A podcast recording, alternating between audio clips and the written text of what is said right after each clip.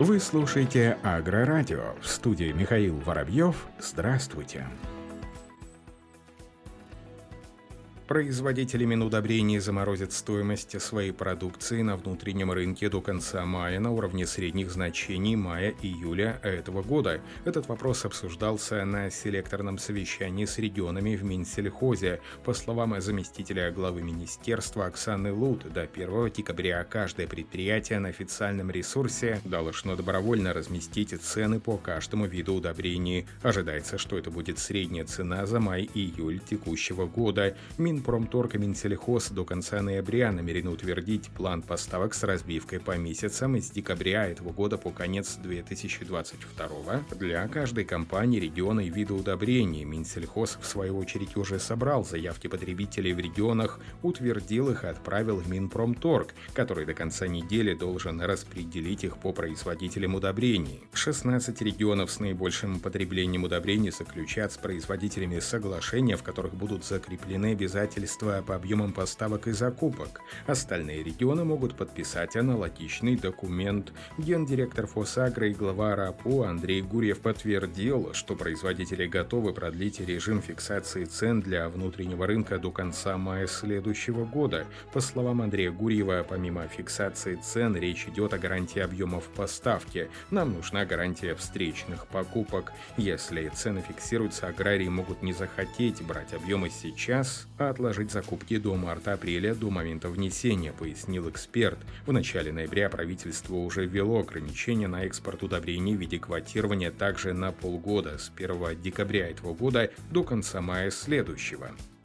Власти Карачаева-Черкесии намерены направить 25 миллионов рублей на субсидии для аграриев, которые занимаются производством сахарной свеклы. Об этом сообщает ТАСС. По информации Министерства финансов КЧР, в проекте бюджета третий год подряд в целях развития свекло-сахарного производства в республике предусмотрены средства на предоставление субсидий на поддержку свекло-сахарного производства в этой сумме. Согласно информации Федеральной службы государственной статистики, в этом году году аграрии региона увеличили посевные площади под сахарную свеклу почти на 20%, до более чем 4,5 тысяч гектаров. В Минсельхозе Карачаева-Черкесии отметили, что увеличение площадей произошли в том числе благодаря субсидированию отрасли. Для увеличения производства продукции аграриям региона предложено проведение работ по строительству растительной системы в рамках программы развития мелиоративного комплекса России. Прогнозируемый объем производства сахарной свеклы в этом году составлял более 170 тысяч тонн. В прошлом году сахарной свеклы было посеяно на площади почти 4000 гектаров, собрано более 134 тысяч тонн.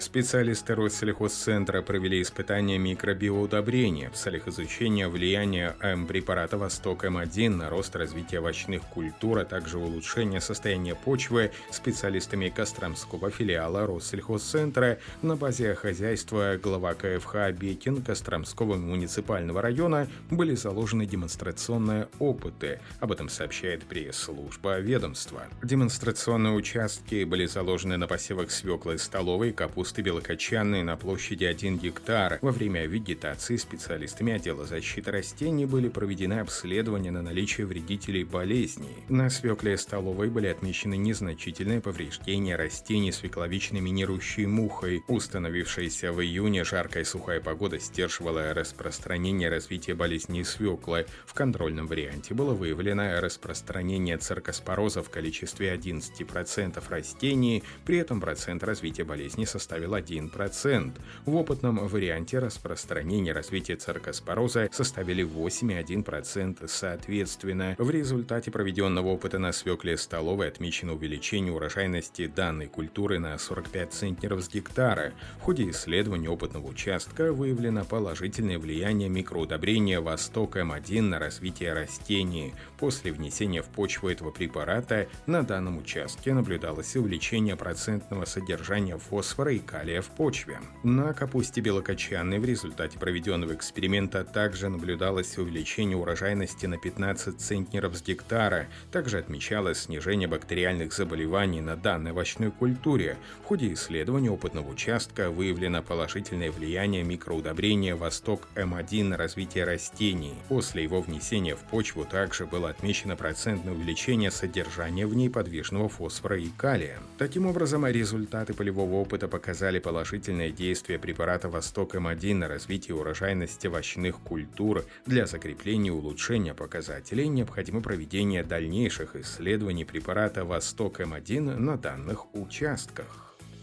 В Национальной академии наук Беларуси выявили 30 болезней картофеля, которые ранее в республике не встречались. Об этом сообщил гендиректор подразделения Национальной академии наук Беларуси по картофелеводству и плодовощеводству Вадим Маханько в рамках пресс-конференции «Перспективное направление работы ученых-аграриев в обеспечении продовольственной безопасности и повышении экспортного потенциала АПК Беларуси». По его словам, повышение температуры привело к тому, что на территории страны появилось порядка 30 30 новых болезней картофеля, которые раньше не наблюдались. Территорией их распространения являлся юг Европы и север Африки. Эксперт особо отметил такую болезнь, как ранняя водянистая гниль. В последние три года от нее потери выше, чем от самой страшной болезни, которую ранее знали в Беларуси от фитофтороза.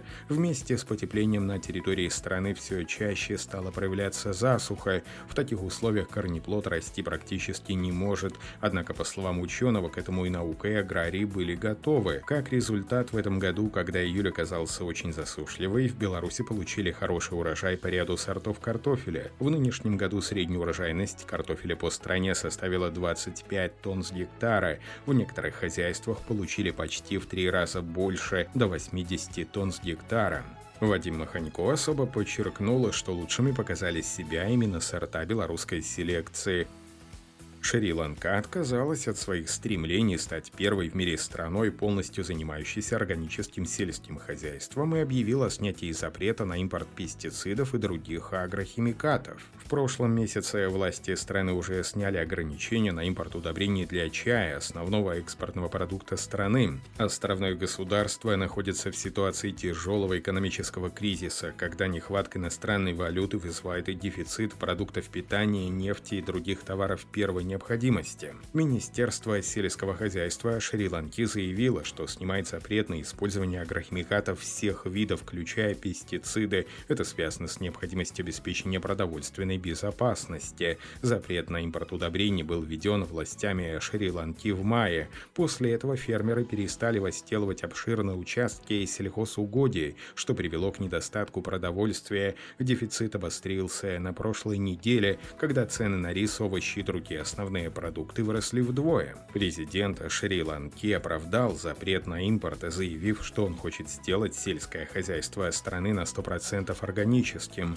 Такая политика была введена после того, как экономика острова, испытывающая нехватку денежных средств, сильно пострадала от пандемии COVID-19, когда резко упали доходы туризма и денежные переводы иностранных рабочих. Власти попытались сэкономить иностранную валюту, запретив в прошлом году ряд импортных товаров, в том числе числе некоторые продукты питания и специи.